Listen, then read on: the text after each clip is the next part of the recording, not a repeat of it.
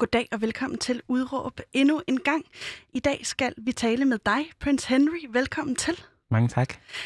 Mit navn er Pauline Kloster, og i dag skal vi tale om racisme, vi skal tale om strukturel racisme, og vi skal tale om, hvad, vi gør ved det nu. Fordi dit udråb, Prince, vil du ikke lige fortælle dit udråb?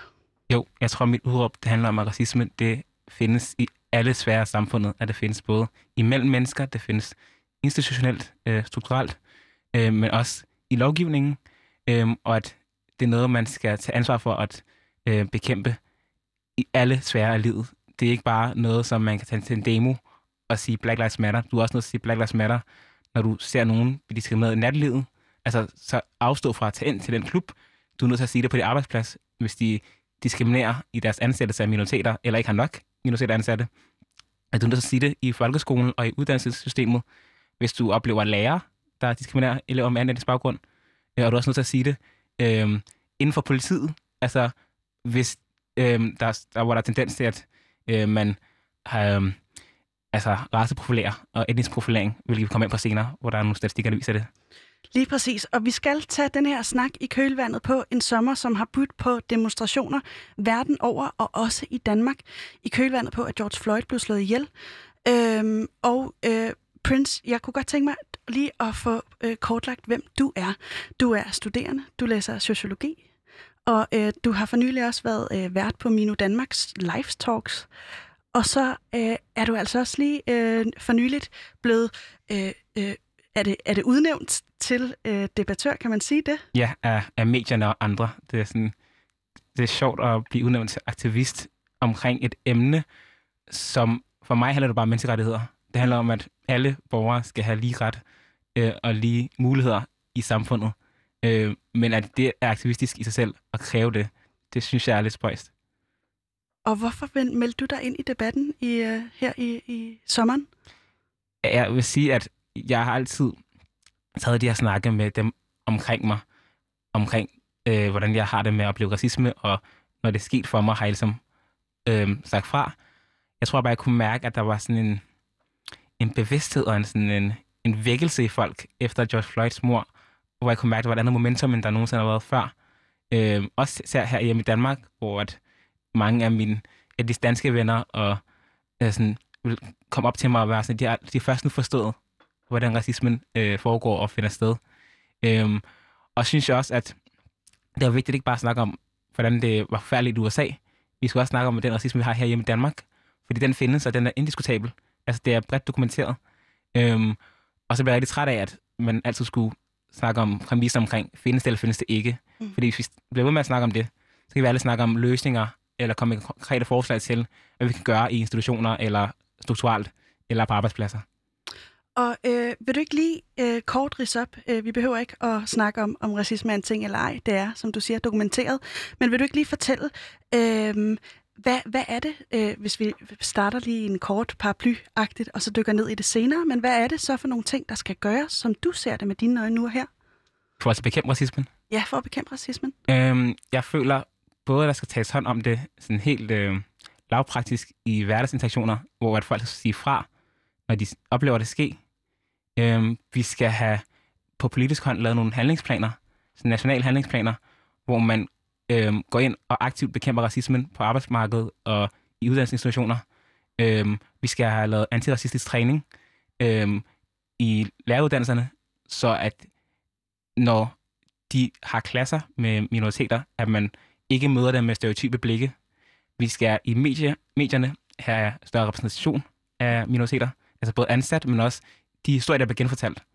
De skal ikke være stereotype øh, fremstillinger, øh, som reproducerer strukturel racisme, øh, som reproducerer, hvordan minoriteter bliver mødt ude i virkeligheden af andre, fordi det er det, de har fået at vide. Øh, de er sådan. Jeg tror lidt, det er sådan omridset af det, ja. jeg tænker. Og øh, som sagt, så dykker vi ned i det her øh, efterfølgende. Og jeg kunne godt tænke mig lige at spørge dig, øh, øh, som du ser det, hvem er det så, der har ansvaret for, øh, for at omlægge den, den her øh, racistiske struktur? Men det er jo noget, som hvert individ har et ansvar for, men det er også hvert system. Så det starter med, at du og jeg som medmennesker skal tage ansvar for de fællesskaber øh, og det samfund, vi indgår i. Så at hvis du er på en arbejdsplads eller en, på en uddannelsesinstitution, øh, så skal du sørge for, at det er et sted, der er trygt for alle at være. Det er lige om det er minoriteter, om det er kvinder, om det er folk, der er handicappede. Vi må tage ansvar for hinanden som medborgere. Øhm, det er også altså arbejdsgivere, øhm, der skal sørge for, at hvis folk oplever racisme på deres arbejdsplads, at der er en tillidsrepræsentant, der tager det seriøst, øhm, og der er mulighed for at, at råbe højt omkring det, øhm, men også at ens kollegaer måske tager hånd om det, og ikke bare som forventer, at det er altid den, den der oplever racisme, der har overskud til at gøre det. Mm.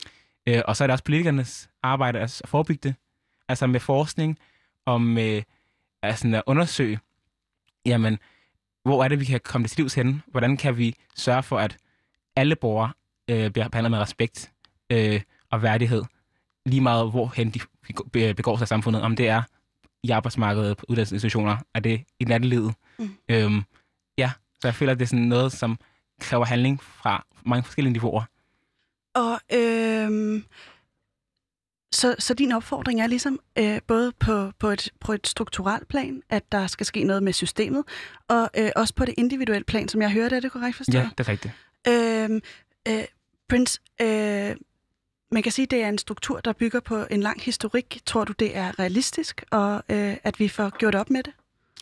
Jeg tror, det er realistisk, hvis vi gør op med øh, altså vores historie, forstår, hvor vi kommer fra, forstår, at Danmark øh, for eksempel har vores egen slavehistorie, at vi har været den syvende største øh, slavehandel i den transatlantiske slavehandel, at øh, vi har haft børn udstillet i Tivoli så sent som i 1905. Øh, altså vi bygger på, øh, vores historie bygger på kolonihistorie. Mange af de bygninger, vi har i dag, Christiansborg for eksempel, øh, bygger på det. Øhm, så forstå, hvor det vi kommer fra. Forstå, hvordan det skete, at vi havde slaver. Forstå, hvordan det er, at vi ser nogle mennesker som laverstående væsener og, og behandler dem sådan. Øhm, gennem oplysning og gennem uddannelse.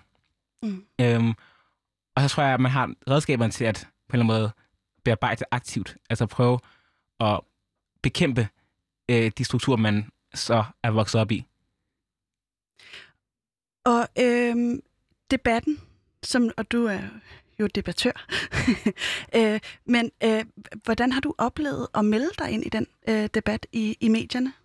Jeg synes, den har været hård og også ret ensformig. Øh, jeg synes, man prøver at vinkle det mod en, øh, en vinkel, der handler meget om hverdagsracisme. Altså det der, vi også lige at kalde hyggeracisme herhjemme i Danmark. Men hygge og racisme hører ikke sammen. Og der er ikke noget, der har små racisme. Racisme er bare racisme. Mm. Jeg synes, vi skal kalde en spade for en spade. Øh, og jeg synes, det er rigtig ærgerligt, at der ikke er plads til nuancer, som jeg ser det i dækning af racisme.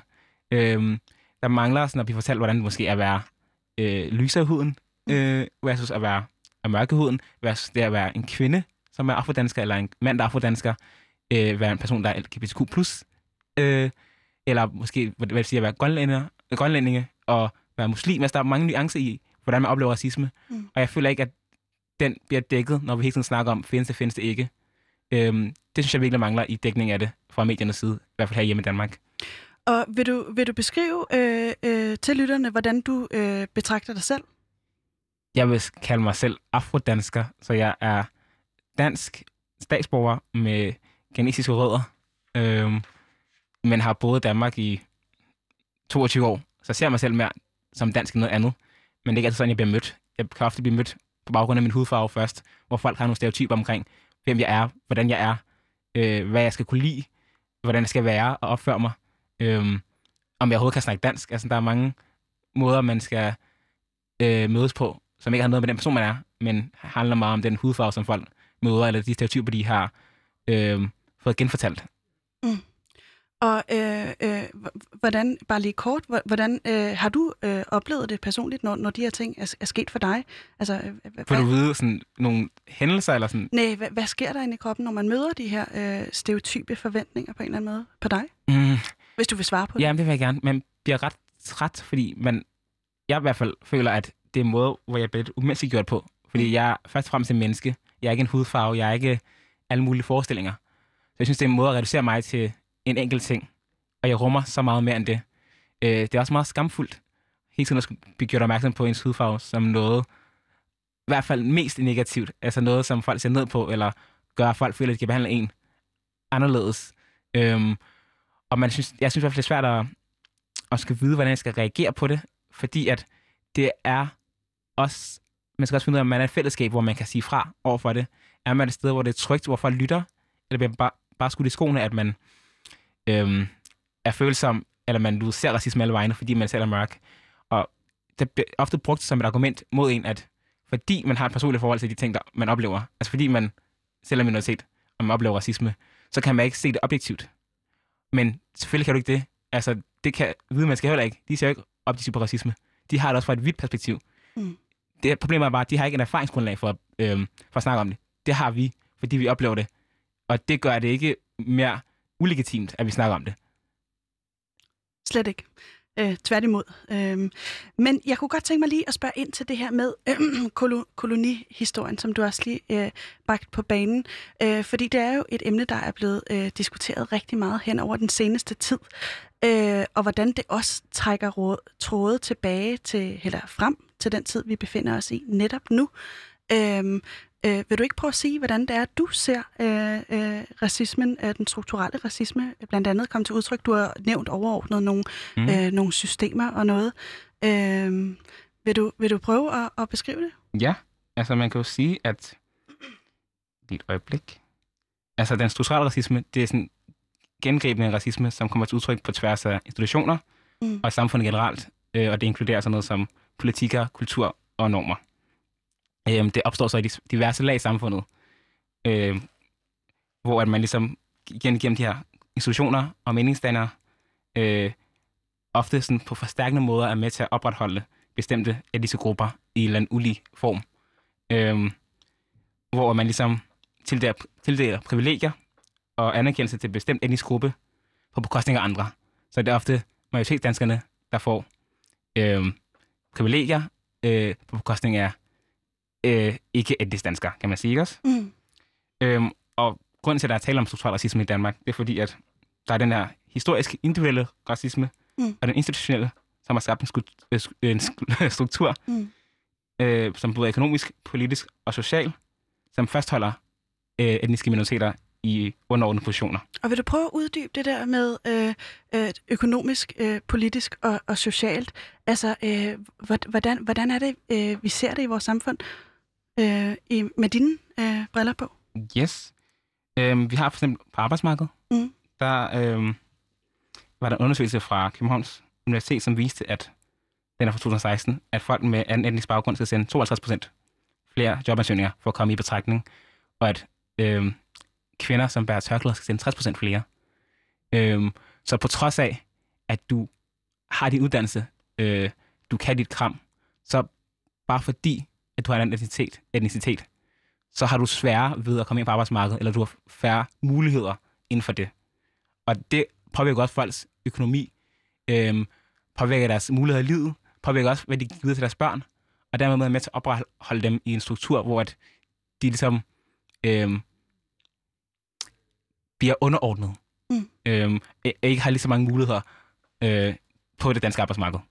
Øhm, der er også Fordi det simpelthen er sværere at komme ind, ja. altså at få en fod inden. Og man kan blive diskrimineret på baggrund af ens hudfarve eller ens religion. Øhm, ja, også ens køn. Sådan. Ja, og, og der øh, i tale sætter du øh, noget, som jeg i hvert fald kan øh, genkende. Øh, øh, men jeg kunne godt tænke mig, for dig, hmm. øh, hvordan skiller øh, strukturel racisme sig så ud fra for eksempel diskriminering af køn? Altså hænger de to ting sammen i dine øjne? Køn er jo også strukturelt. Ja. Øh, vi diskriminerer også på baggrund af, at der er nogle normer i samfundet, øh, som siger, at kvinder kan ikke arbejde med det her, eller de er ikke så stærke som mænd, ikke lige så intelligente. Øh, og der kan man sige det samme i forhold til racisme. Altså man tænker måske, øh, den her person er mindre intelligent på grund af en hudfarve. Øh, der er nogle normer og stereotyper, som man fastholder. Øh, og så kan man sige, ligesom vi har gået ind og prøvet at korrigere det her med kønskvoter, øh, for at sikre os mere lighed. Mm. Så kan man også gå ind og gøre det med kvoter, der skal sikre, at du, der er en repræsentativitet mm. af minoriteter. Mm. Og du vil ikke se det som problematisk, hvis du blev ansat på baggrund af, at du er en minoritet? Altså det vil du have det, have det øh, fint med, eller hvad? Man kan sige, øh, ingen vil jo ansættes på baggrund af andet end deres merit. Men vi ansætter jo allerede på baggrund af, at folk kender nogens far, eller du ved, der er nepotisme, eller man lige har været samme fest. Det bliver allerede gjort. Øh, og hvis man gør det med køn, så kan man også godt gøre det med, hvad hedder det, med etnicitet og race, fordi at vi er nødt til at sørge for, at vi kommer et sted, hvor det ikke er nødvendigt at gøre. Mm. Og så skal vi starte med at få folk ind. Fordi man kan ændre mere, når man er inde i strukturerne, end man kan, hvis man ikke banker på og prøver at komme ind. Øhm, ja, det, Du nævnte også, øh, at den her strukturelle racisme ligesom foregår i øh, øh, politiet. Mm. Øh, vil du ikke prøve at beskrive, hvad, hvad er det, du mener med det? Jo, øhm, tal fra Danmarks Statistik øh, viser, at der i 2014 var 65-70% højere risiko for at blive sigtet for noget, men ikke øh, blev dømt for, hvis man var indvandrer eller efterkommer med øh, ikke-vestlig baggrund. Og det er noget, man kan se i en øh, DR-dokumentar, der hedder øh, I politiets folk, Mørk og mistænkt. Den er fra 2018. Øh, der viser også, at der er 66, eller 8, sorry, tallene viser også, der er 68 til 8, oh, så, Ja, det er også med det er mange tal Ja. at holde styr på. tallene viser, Men der vi, øh, vi, vi tager det bare 86 roligt. Vi har masser af til 68 procent højere risiko for, at indvandrere eller efterkommere med ikke-vestlig baggrund blev anholdt, uden efterfølgende at blive dømt, sammenlignet med etnisk danskere. Mm.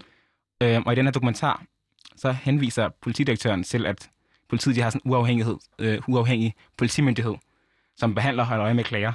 Mm. Men i dokumentaren fortæller de også, at de ikke fører statistik over klager vedrørende diskrimination. Hvilket er ret interessant, fordi at de registrerer ikke antallet af anholdelser. Så de manglende registreringer af, anholdelser ville måske kunne yderligere afdække, om der findes forskelsbehandling i politiet. Og hvorfor er politiet ikke interesseret i at gå ind og finde ud af det, så de kan korrigere det? Mm. Hvorfor er det ikke et problem, de tager seriøst? Mm. Øhm, så det viser også, at etnisk profilering og at raceprofilering er et problem hos det danske politi. Mm. Øhm, men de er ikke villige til at gå ind og altså bekæmpe det. Fordi de siger bare, at der ikke er... Øh, direktøren, altså politidirektøren i den her dokumentar, siger, at der ikke findes racisme i politiet. Og øh, her ville det jo være sindssygt godt journalistisk arbejde af mig, hvis jeg lige havde et klip fra den dokumentar. Det har jeg altså ikke. Til gengæld har jeg ringet til Mathias Tesfaye, fordi du også ligesom øh, retter, retter lygten hen imod øh, politikerne, og, og øh, vi har snakket sammen løbende nogle gange hen over de seneste dage. Og, øh, og det er altså også et sted, hvor, hvor du øh, siger, her skal der også gøres noget. Jeg har spurgt Mathias Tesfaye om netop det, eller det gjorde jeg ikke, det gjorde min søde kollega Maja, Øh, og øh, han har altså ikke haft mulighed eller øh, lyst til at øh, medvirke og fortælle om løsninger, der enten var på tegnebrættet, eller hvorfor de ikke er det. Og jeg vil sige, hvis Mathias Tesfaye lytter med derude, du er velkommen til at komme til genmæle på denne her øh, øh, øh, problematik, og du kan også ringe ind. Øh, det telefonnummer vender jeg tilbage med senere. Øhm, øh, men, men Prince, hvordan er det, øh, øh, du mener, politikerne burde handle? Ja, men problemet er jo med det her, øh, at der er så meget forskning på området, som jeg sagde, at det var bredt dokumenteret. Altså, vi ved, at størstedelen af hadforbrydelser i 2019, Jeg kommer lige ind med et telefonnummer. yes, øh, det var racist- racistisk motiveret. Vi ved også, at ifølge Justitsministeriets offerundersøgelse, er der hvert år 4.000 danskere, der oplever racistisk motiveret øh, vold. Og det er kun dem, der rapporterer det. Øh, så det vil klæde politikerne og politiet at prøve at undersøge, øh, altså bemidle midler til, at man kan afdække, hvor stort omfang øh, et problem racisme er. Øhm, det vil rigtig være, det vil være rigtig fedt, hvis de måske vil bemidle midler til forskning på området, så vi kan beløse det, for der er mange mørketal. Det er ikke et område, der er bredt dokumenteret. Jeg ved også, at det nationale forsknings... Øh, nationale forskningsenhed, Eller hvad? Ja, det kan øh, VIF hedder i hvert fald, National, Nationale Forskningsanalyseenhed øh, for Velfærd, VIF, de lavede en rapport i 2015, hvor de sådan, gjorde klart, at der manglede rigtig meget forskning på det område. Det er et område, der er mangelfuldt belyst, og de, øhm, de giver også nogle konkrete øhm, bidrag til, hvordan man kunne komme institutionel og total racisme til livs. Og det er ikke noget, som er blevet taget op på nationalplan af nogle politikere. Øhm, så der mangler virkelig den her villighed til at undersøge racismens karakter i Danmark, hvor omfattet den er, omfattende den er og så altså nedsætte ekspertgrupper, øh, eller sådan hive organisationer, der arbejder med det her. Vi har organisationer som Black Lives Matter Danmark, vi har Afro Danish Collective, Mino Danmark, som laver undervisning på det område, og som øh, har arbejdet med det i lang tid, som kunne give noget ekspertise til, hvordan kan vi gribe det an, hvordan kan vi lave nogle konkrete løsningsforslag til at bekæmpe det. Både imellem mennesker, i institutioner, på arbejdspladser, men også strukturelt i samfundet. Og øhm, hvis vi lige øh, øh, øh, øh, zoomer lidt ud, at det er vi allerede, men er det så kun i en dansk kontekst, øh, du ser det her gør sig gældende, eller er det også på et internationalt plan, eller, eller hvordan ser du det? Altså racismen, Øh, at der skal gøres noget, at der skal handles? altså, jeg skal handles øh, alle steder. Jeg synes, vi skal starte med, med Danmark, fordi det er der, vi kan kræve, at vores politikere tager noget ansvar, at vores arbejdsplads, at vores nærmiljø tager noget ansvar. Men det kan også kræve EU og FN at gøre det. Vi har jo menneskerettighedskonventioner. Øh, men det kunne også være fedt, hvis man gik ind og sådan straffede lande, der ikke led op til dem. Det tror jeg også, man sådan kan kræve internationalt. Det lyder øh, ekstremt spændende, og øh, vi skal snakke øh, meget mere om det. Først vil jeg lige sige øh, goddag og velkommen til, hvis du lige er hoppet på linjen, så kan jeg se, at du lytter til programmet Udråb i dag med Prince Henry, og vi snakker om, hvorfor vi ikke længere øh, skal tale, øh, eller kun skal tale om racismen, men vi skal tale om løsninger. Øh, jeg hedder Pauline Kloster, og jeg er din vært i dag.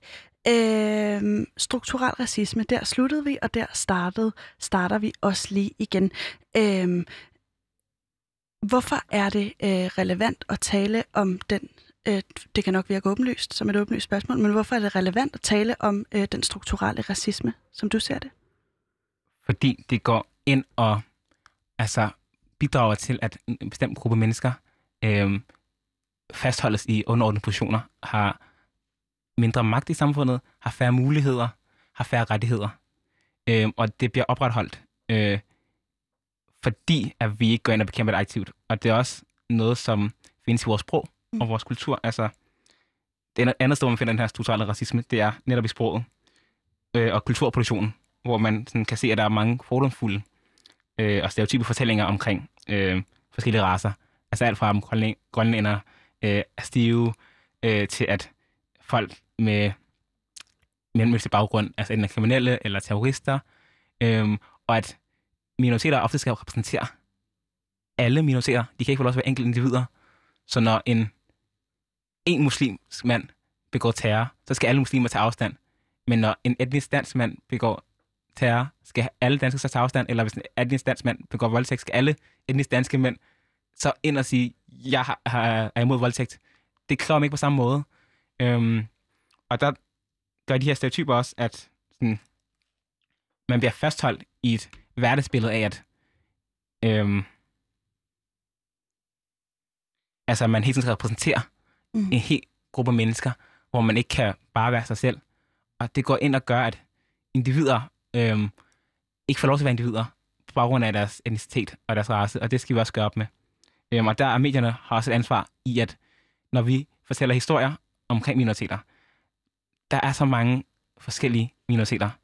Øh, vi kan ikke bare blive med at gøre det til at være, at så er man enten kriminel, eller man er mønsterbryder. Øh, eller hver gang man hører omkring, om det er muslimer eller sådan afrodanskere, at øh, altså, det er altid en negativ historie, eller sådan en helt solstråle historie. Det kan også bare være, at de har ondt i sindet, øh, de har kærlighedsproblemer. Det kan være, at de er eksperter på et område, og de udtaler sig om det. Det må sikkert have noget at gøre med deres hudfarve. Jeg synes også, det er et paradoks, at grunden til, at jeg har fået så meget taletid, er, fordi jeg er mørk i huden. Øh, altså sådan, jeg kunne have så mange andre øh, ting, som jeg har, er ekspert på, eller har ekspertise omkring. Fordi jeg er jo ikke ekspert omkring race. Jeg er ekspert på min egen oplevelse omkring racisme. Men jeg repræsenterer ikke alle sorte mennesker. Og det kan godt være, hvis du spørger en anden afrodansker, de har en helt anden holdning til racisme. Det er det også lov til at have. Øhm, så de nuancer, synes jeg virkelig, vi mangler i vores afbildning og vores sådan, øhm, sådan repræsentation af, af minoriteter. Øhm, Og det øh, kommer vi også ind på øh, lige om et øjeblik. Øh, men, men må jeg spørge, tror du, det handler om en, en øh, uoplysthed i befolkningen?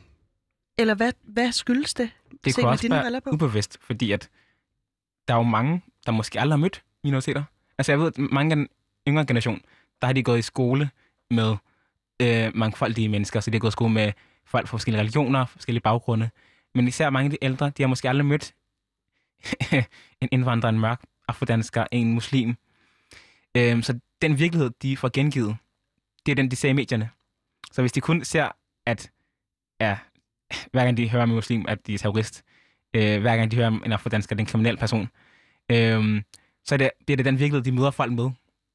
Og dermed så går vi ind ubevidst og reproducerer nogle strukturer, hvor at vi reproducerer stereotyper omkring folk, som også bliver sådan, folk møder hinanden i virkeligheden.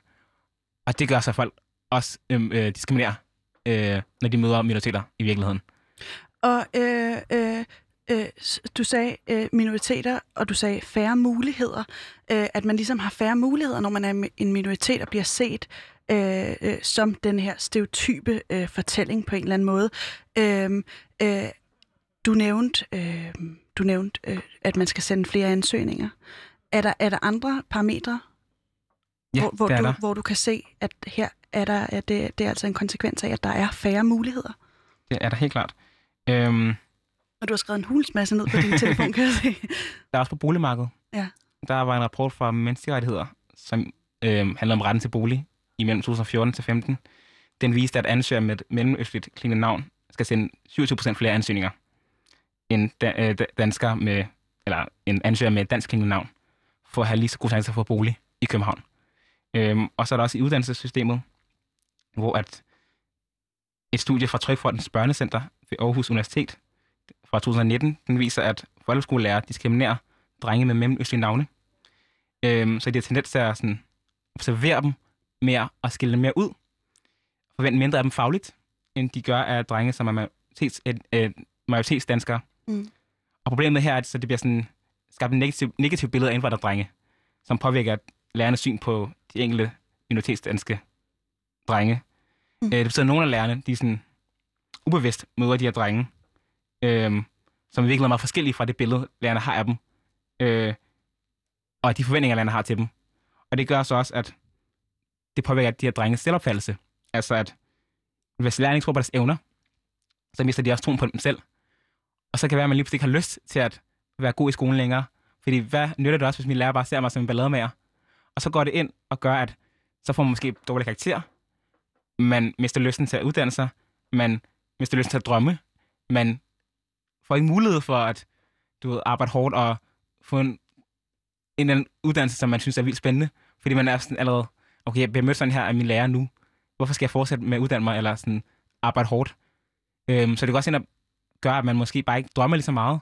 Og så når man også i medierne måske ikke ser øh, minoriteter, som er skuespillere i fjernsynet, som ikke bliver afbildet af, af, som andet end kriminelle, øh, så er det også sådan, at det alt, hvad jeg kan blive? Mm. Vi har brug for at se hende, os selv øh, repræsenteret som alt muligt. Altså alt fra tandlæger til radioværter til journalister, for at se, at det er også muligt for mig at blive det. Fordi der, der er andre, der skal gøre det. Jeg skal ikke være den eneste og den første, og jeg skal ikke kæmpe ekstra hårdt for at blive det.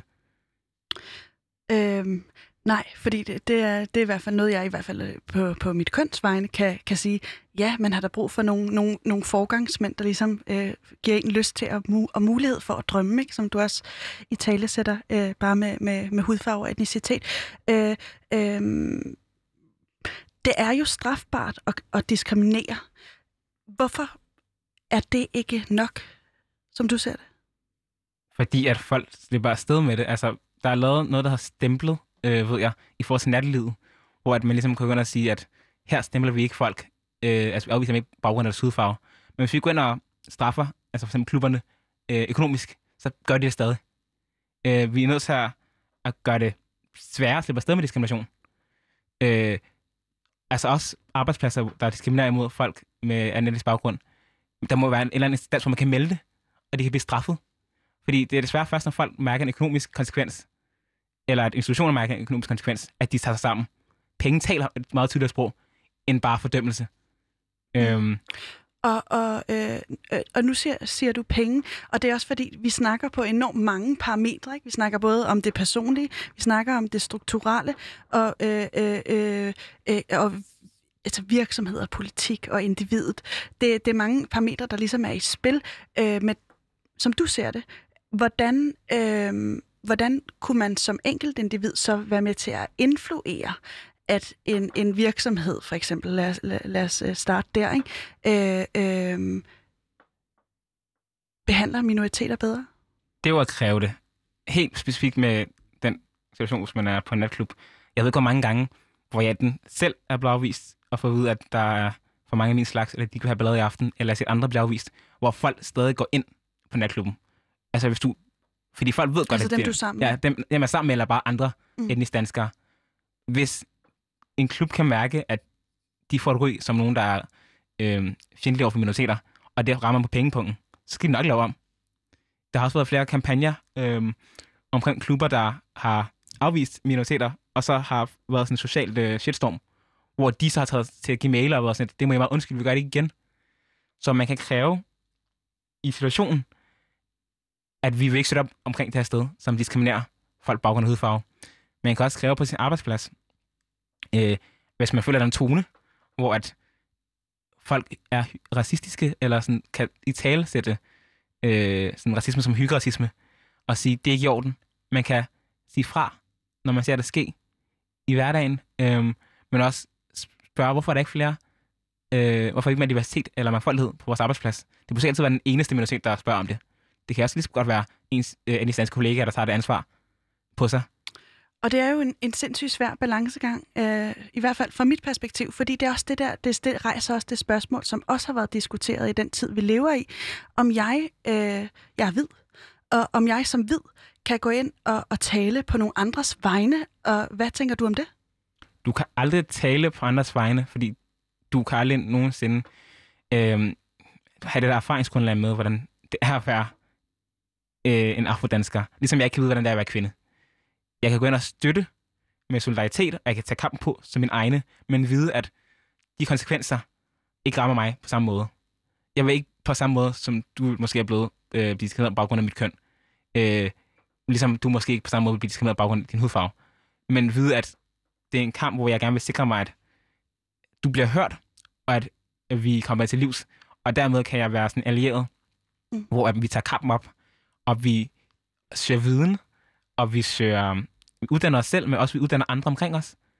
Vi påtager os den, det ansvar, som er forpligtende, og det er et livslangt ansvar, som man skal tage hver dag, og alle svære af livet, man kommer, øh, for at råbe fra, eller sådan råbe op og sige fra over for racismen, øh, men også bekæmpe den, øh, at gå til institutioner, altså gå til dine ledere og sige, hey, jeg synes, der er problem på vores arbejdsplads med mangfoldighed. Mm. Altså, man kan helt konkret gøre sådan handlinger øh, for at prøve at bekæmpe den. Og det vil ikke være problematisk, hvis jeg som hvid gik ind til min leder og sagde, øh, hey, vi, vi har simpelthen ikke nok øh, minoriteter ansat her. Det vil ikke være at gå ind og, og, og, øh, øh, og gøre noget til et problem, som hvis du arbejdede her, for eksempel ikke så som et problem. Altså, for, forstår du, hvad jeg mener? Eller Ja. det er lidt rodet. Men jeg forstår, hvad du mener, men jeg kunne godt ikke se det som et problem, og så kan det stadig godt være et problem. Mm. Øh, fordi at der er ikke nok øh, repræsentation af minoriteter i mediebranchen. Øhm, så at du ser problemet, og du gør noget ved det, gør måske, at jeg ikke behøver at gøre det. Altså, for det kan også være rigtig svært som minoritet at være et sted, hvor man ofte er den eneste, og man er i mindretal, og skulle gøre opmærksom på det, fordi man er forvejen bevidst omkring det i sit eget hoved. Og det er ret akavet øhm, og ubehageligt. Øhm, så det er altid rart, når den kamp måske på en eller anden måde bliver taget for en, eller det ansvar ikke ligger hos en, fordi så kan man måske have nemmere ved at råbe op, eller sige, nå ja, jeg synes også, det er et problem, men jeg vil bare ikke være den eneste, fordi man står ofte alene med den kamp. Ja, og øh, du var selv lige ind over det. Vi skal, øh, vi skal lige byde velkommen til nye lyttere igen. Øh, du lytter til programmet Udråb i dag med Prince Henry. Øh, jeg hedder Pauline Kloster, og vi snakker om, øh, at vi ikke længere bare skal tale om racisme, men at vi skal handle. Og et af de områder, som du har nævnt, Prince, det er medierne og hvordan øh, øh, repræsentationen er både internt i mediehusene og øh, øh, som kilder. Jeg kunne godt tænke mig lige at spille et bånd for dig øh, fra da du var i øh, protesttillægget med øh, verden Lucia Udum, øh, som har kørt her øh, hen over den her sommer. Et ganske fremragende program, jeg kan anbefale derude, hvis man ikke har hørt det. Men jeg kunne godt tænke mig lige at spille et klip med, øh, øh, ja, det bliver så øh, Christian Lindhardt, og øh, han er journalist og dokumentarfilmsinstruktør, og han udtaler sig altså øh, om det her felt. Vil du, øh, ja, vil du lige så høre bøfferne på og lytte med? Det samfundssvigt, som jeg skriver, som jeg synes, øh, journalistikken har begået de sidste rigtig mange år. Øh, fordi der simpelthen har været en blind vinkel for racisme. Øh, det ser man både i manglende repræsentation hos journalister. Øh, det er en af de dårligst repræsenterede brancher overhovedet i Danmark. Det er fire lavest. 5,6 procent af folk, der arbejder i mediebranchen, har minoritetsetnisk baggrund, selvom det er 12,3 procent af arbejdsstyrken. Og endnu værre, når man ser på kilder, er det kun 4 procent af alle kilder, som er minoritetsetniske danskere. Kun 1% af alle kilder er minoritetsetniske kvinder. Og det er simpelthen ikke godt nok. Så man kan ikke lave repræsentativ, øh, objektiv journalistik, hvis man øh, stille gør en stor del af befolkningen. Og især ikke en del af befolkningen, som har brug for at få den stemme, og som er blevet underdækket i rigtig mange år. Her var han altså lige med en lille smule statistik. Øh, 4% af kilderne, kun 1% er, øh, er øh, minoritet, minoriteter og kvinder. Mm. Øhm, hvad, hvad tænker du om det her, du hører? Jeg tænker, at det er et meget klart problem, at der både ikke er nok repræsentation i medierne, men også, at det både handler om, hvem de er ansat, men også, hvilke kilder de bruger. Så ting. Og så ved jeg også, at når de så endelig bruger kilder som minoriteter, så bliver det jo igen på baggrund af, at man skal udtale sig omkring noget, der har med hudfarve at gøre, eller kriminalitet. Der mangler virkelig en nuanceret skildring af, at man også kan have brugt lang tid på at få en uddannelse omkring øhm, øh, miljøet, eller sådan, at man måske ved vildt meget om mode, eller omkring klimaet, og at man så bliver taget ind der øh, og snakker. Og det gør bare, at det igen er med til at sådan fastholde en stereotyp øh, billede af minoriteter, som bliver gengivet og reproduceret i samfundet. Øh, men også, at man, jeg sige, man heller ikke rigtig øh, giver os plads eller lov til at komme indenfor og, og skabe vores egen historie, eller fortælle vores egen historie på vores egen præmisser. Øhm, og det skal det gøres op med, fordi at hvis man ikke føler sig repræsenteret i et samfund, så føler man sig heller ikke sådan, at der er plads til en. Altså man kan ikke se sig selv i det, fordi man kan jo se, at de øhm, historier, der bliver fortalt, altså jeg er hverken kriminel, eller sådan en, der er voldelig, sådan, hvordan skal jeg sådan, tænke om mig selv, hvis det, er det eneste, jeg nogensinde ser, det er negative billeder af minoriteter. Øhm, det går også ind og påvirker vores eget selvbillede, men det går også ind og påvirker, hvordan vi bliver mødt øh, i samfundet af andre, som forventer noget af os, øh, som vi ikke enten kan leve op til eller ikke rummer, men vi får ikke lov til at være enkelte videre. Øh, ja. Og øh, øh, som du ser det, hvorfor har øh, øh, hvorfor, hvorfor er det svært for, øh, for mediebranchen at rumme øh, den anden øh, type, eller øh, e-, etniske minoriteter? Jeg tror, det handler om, at mediebranchen jo på en eller anden måde skal... Altså deres publikum er jo minoritetsdanskerne. Det er største del af dem. Og hvis de ikke synes, det er et problem, så kan jeg godt forstå, at de ikke sådan selv kan se det. Og hvis de heller ikke selv inde i mediebranchen ser det som et problem, men først bliver det fortalt, når de endelig ansætter en minoritet, så går det lang tid før, at den her minoritet også måske selv siger noget. Mm. Og så skal der også sådan, konkrete handlinger. Så det går mange år før, at man aktivt arbejder øh, mod det. Jeg tror, så nu, hvor der er kommet den her øget bevidsthed omkring det, så jeg får ikke slippe afsted med at sige, ja, vi har et problem i mediebranchen med diversitet i forhold til kilder, i forhold til vores ansættelser. Hvad gør I helt konkret? Hvad er der nogle målbare øh, løsninger, vi kan se på? Har I ansat flere med et år? Har I flere talentordninger? Har I flere praktikpladser til minoriteter? Øh, laver I flere skrivehold for at opfordre øh, minoriteter til også at være journalister eller komme ind i mediebranchen? Sådan, hvad, hvad gør I helt aktivt og konkret for at øh, i, få det på banen? Og hvorfor er medierne et af de punkter, som, som du synes, vi skulle tale om i dag, øh, når vi snakker om løsningerne for øh, racisme? Fordi de er med til at hvad skal jeg sige, skabe den virkelighed, vi lever i. De er med til at reproducere, hvordan samfundet ser ud og skal se ud. Så hvis vi har mediebilledet, der rummer øh, minoriteter, og hvor minoriteter øh, bliver snakket om nuanceret og som individer, og ikke som en gru- gruppe mennesker med de samme karakteristika, så kommer det også til at være sådan, det er ude i samfundet. Eller der kommer til at være større tendens til, at folk husker, at når han godt bare repræsenterer én sort person. Han repræsenterer ikke alle sorte mennesker i hele verden. Og minoriteter også kommer i mange forskellige former, har mange forskellige stemmer. Øhm, det tror jeg er rigtig vigtigt. Er det... Øh, har, bærer minoriteter også et ansvar for det selv, eller ligger det hos øh, mediehusene? Jeg vil sige, det ligger hos dem, der har magt.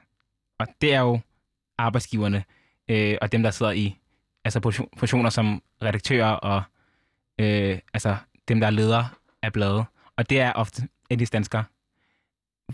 Minoriteter har et ansvar for sig selv, så hvis de kan rumme og råbe fra og sige højt, fordi man er også bange for, at man mister sit arbejde. Altså, det er jo helt øh, lavpraktisk, man skal have mad på bordet. Øh, og hvis du råber op omkring racisme, og din arbejdsplads synes, det er ubehageligt, at du snakker om det, så kan det godt være, at du bliver fyret. Øh, og der må man også tænke lidt på sig selv først.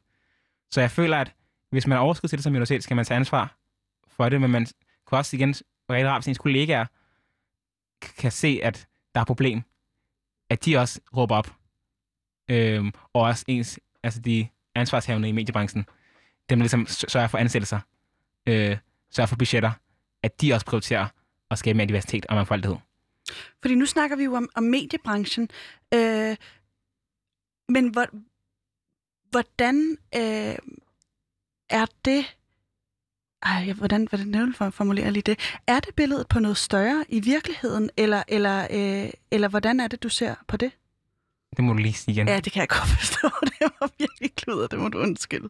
Øh, jeg tænker bare, øh, vi har snakket om det politiske system, vi har snakket om virksomheder, og så øh, mediebranchen er ligesom øh, øh, noget, noget, øh, et emne for sig.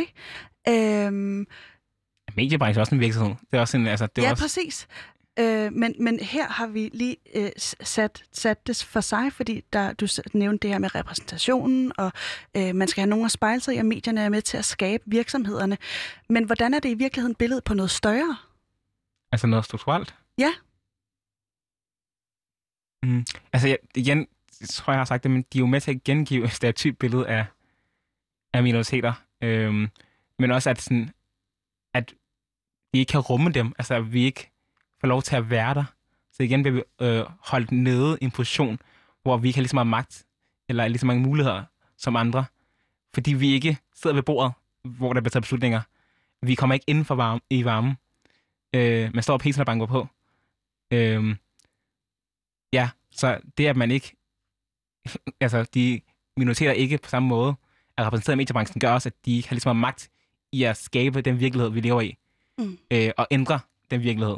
Eller afspejle på mere divers og mangfoldig måde. En ond cirkel i virkeligheden. Men øh, er, er det... Øh, oh, ej, jeg havde den lige før. Øh, jo, øh, er det ekstra synligt, som du ser det, og ekstra øh, problematisk netop i mediebranchen? Eller kunne det lige så vel være i filmbranchen, i, i, i an, andre steder, som, som øh, på en eller anden måde også er med til at skabe virkeligheden? Jeg tror, at det er lige så problematisk øh, i alle de brancher. Jeg tror lidt, jeg tænker mediebranchen som en sådan bredere kulturbranche. Øh, men det er lige så problematisk, at der på film ikke er nok roller til minoriteter, og igen, hvis de roller er der, så er det en meget stereotyp øh, fremstilling af det. Øh, fordi det ender med at igen reproducere stereotype forestillinger, vi har om minoriteter.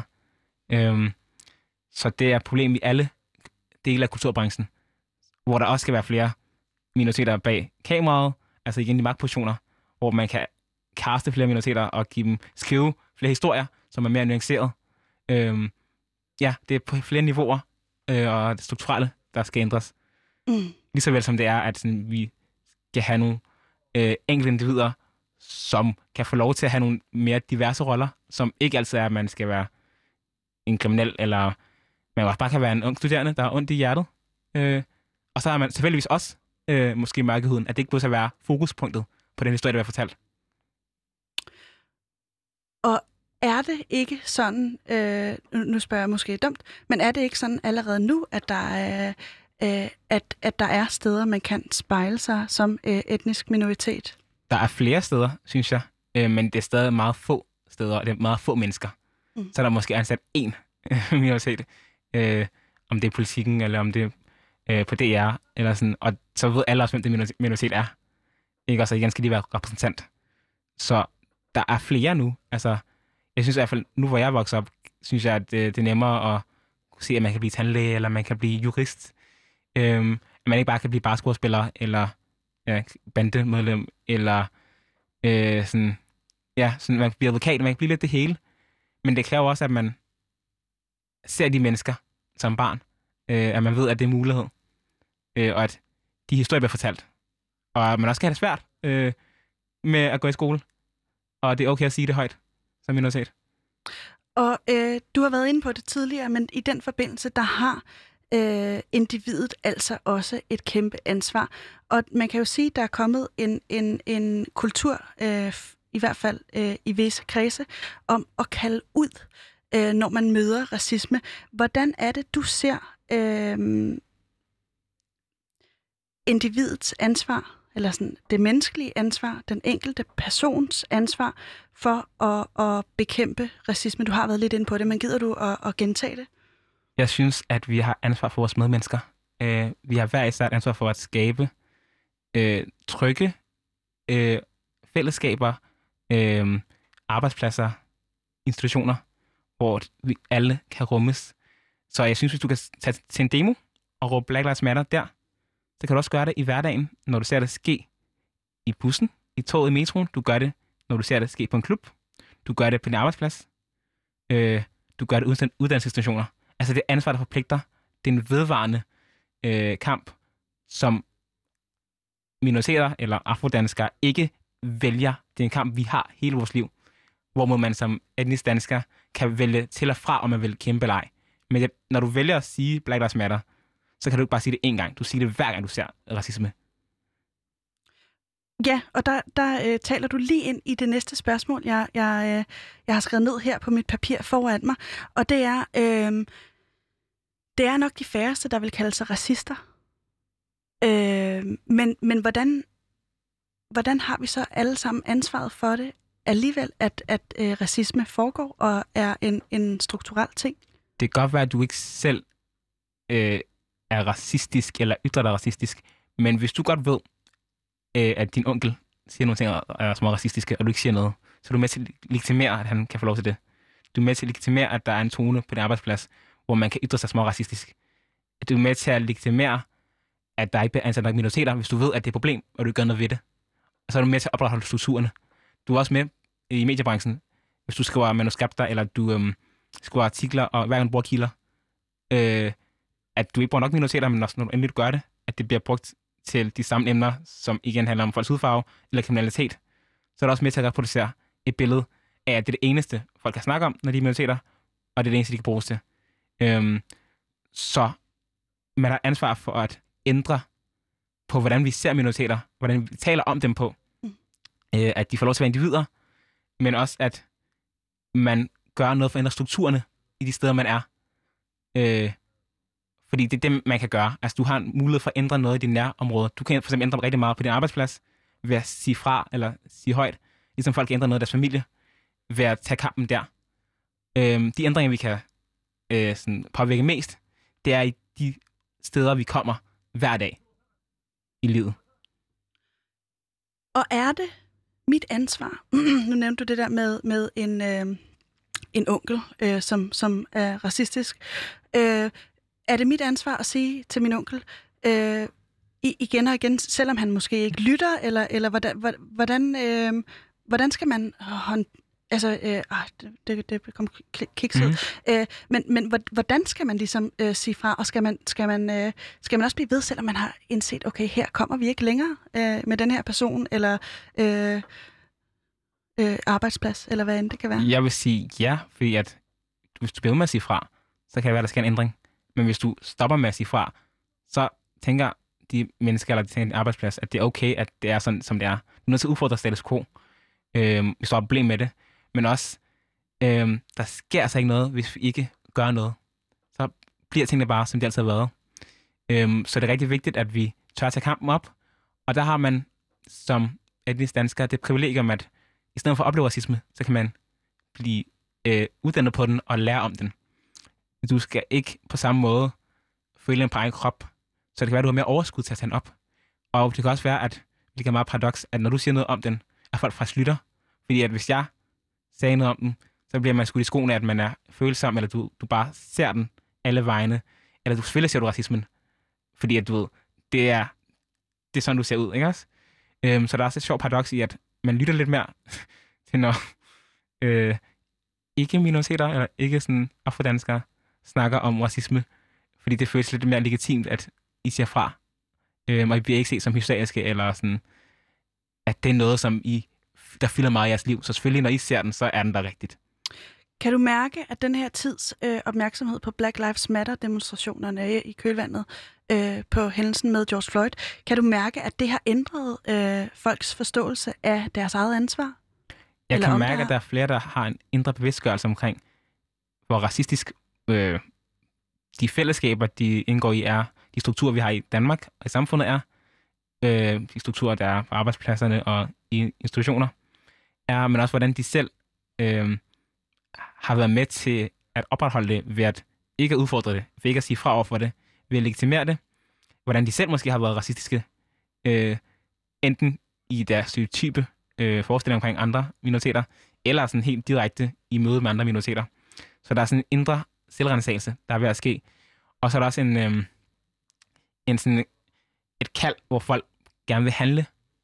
Så er jeg bare lidt bange for, at jeg kan godt mærke, at det har været en, en stor trend, og det har været noget, som folk har abonneret på, fordi det var noget, som de sociale medier, øh, altså som virkelig, der er meget fokus på Black Lives Matter, og folk poster en sort boks. Du skal bare vide, at når du poster en sorte boks, så er der et ansvar på, at du ser for over racismen, når du møder den, hver gang du møder den, alle steder du møder den. Det er ikke bare noget, man kan øh, lægge fra sig en gang og sige, nu har jeg gjort mit, mit go- min gode gerning. Nej, det kan du ikke. Vil du uddybe, hvorfor? Øh, fordi så ændrer du ikke noget. Altså, så er det jo bare symbolsk, at du siger, klar mig selv på skulderen, jeg er også mod racisme. Det er en gratis ting at sige. At være antiracist, og det er også derfor, det ikke er nok at være ikke-racist. At være antiracist er en handling. Fordi bare hvis du siger, at du ikke er racist selv, kan du godt begå dig i miljøer, i strukturer, du kan have tanker, der er racistiske. Du kan ud, øh, ytre dig og være racistisk over for andre. Men så øh, er du ikke en, der aktivt prøver at bekæmpe racismen. Det er et ansvar, man tager på sig hele livet. Og den kamp har ja, os afrodanskere ikke valgt om at tage. Vi tager den bare, fordi det handler om vores liv. Mm. Øh, men der har man mulighed for, som etnisk dansker, at sige, jeg vil gerne gøre mit for, at alle mennesker skal behandles lige, øh, have lige muligheder i samfundet. Øh, lige meget hvad? Altså, ja, lige meget deres forudsætninger. Vi har desværre ikke så lang tid igen, Prince, men jeg kunne godt tænke mig lige at høre dig. Øh, er der forskel på individets ansvar, hvad end man er øh, brun, sort eller hvid? Øh, eller er det den samme type ansvar, man har? jeg tror, altså vi har alle sammen ansvar, men jeg tror, at måden, hvorpå vi går til vores ansvar på, kan være forskellig. Igen, hvor at man som sort eller brun ofte oplever racismen, og har det ind på livet fra meget tidligt af, så er det måske først, når man opdager senere, som etnisk dansker eller hvid person. Øhm, og så har man også flere privilegier, og det handler om at bruge de privilegier øh, til at bekæmpe racismen. Ligesom jeg kan bruge mine privilegier som mand til at prøve at bekæmpe sexismen. Øh, i de fællesskaber, jeg kommer i. Så man kan ligesom som etnisk dansk bruge sine privilegier til at bekæmpe racismen, hvor må man som brun bare og sort bare gøre det. Og øh, har man som individ, som med dine øh, øjne, har man da også et ansvar for den strukturelle racisme, der sker? Man har ansvar for at bekæmpe racismen i alle de sfærer, man kommer i. Så ikke, hvis du ser, at folk bliver diskrimineret på arbejdspladsen, øh, så skal du sige noget.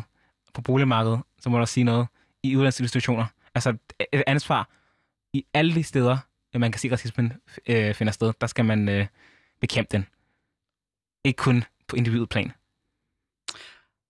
Prince, vi er ved at være ved vejs ende. Vil du, øh, vil du lige fortælle eller opsummere, hvad er det, øh, du synes, vi skal tage med os fra den her samtale? Ja, jeg synes, at vi skal starte med at diskutere, om racismen findes eller ej, fordi den er bredt dokumenteret, både i forskning og i statistikker. Øhm, det er en ting, der har tal, der har været i flere, flere år, og som politikerne bevidst har valgt ikke at handle på. Altså et aktivt valg ikke, ikke gå ind og, om ikke at gå ind og bekæmpe racismen. Øhm, så skal vi også huske, at racismen den både er individuel, strukturel og i institutioner, og vi er nødt til at bekæmpe den i alle de sfære. Øhm, og vi skal også bekæmpe den i forhold til, hvordan medierne øh, reproducerer stereotype forestillinger. Tusind tak, Prince, fordi du vil komme og dele ud af dine oplevelser, eller ikke af dine oplevelser, men af dit syn på strukturel og individuel racisme og ansvaret, og hvor det ligger. Øhm, tak for i dag,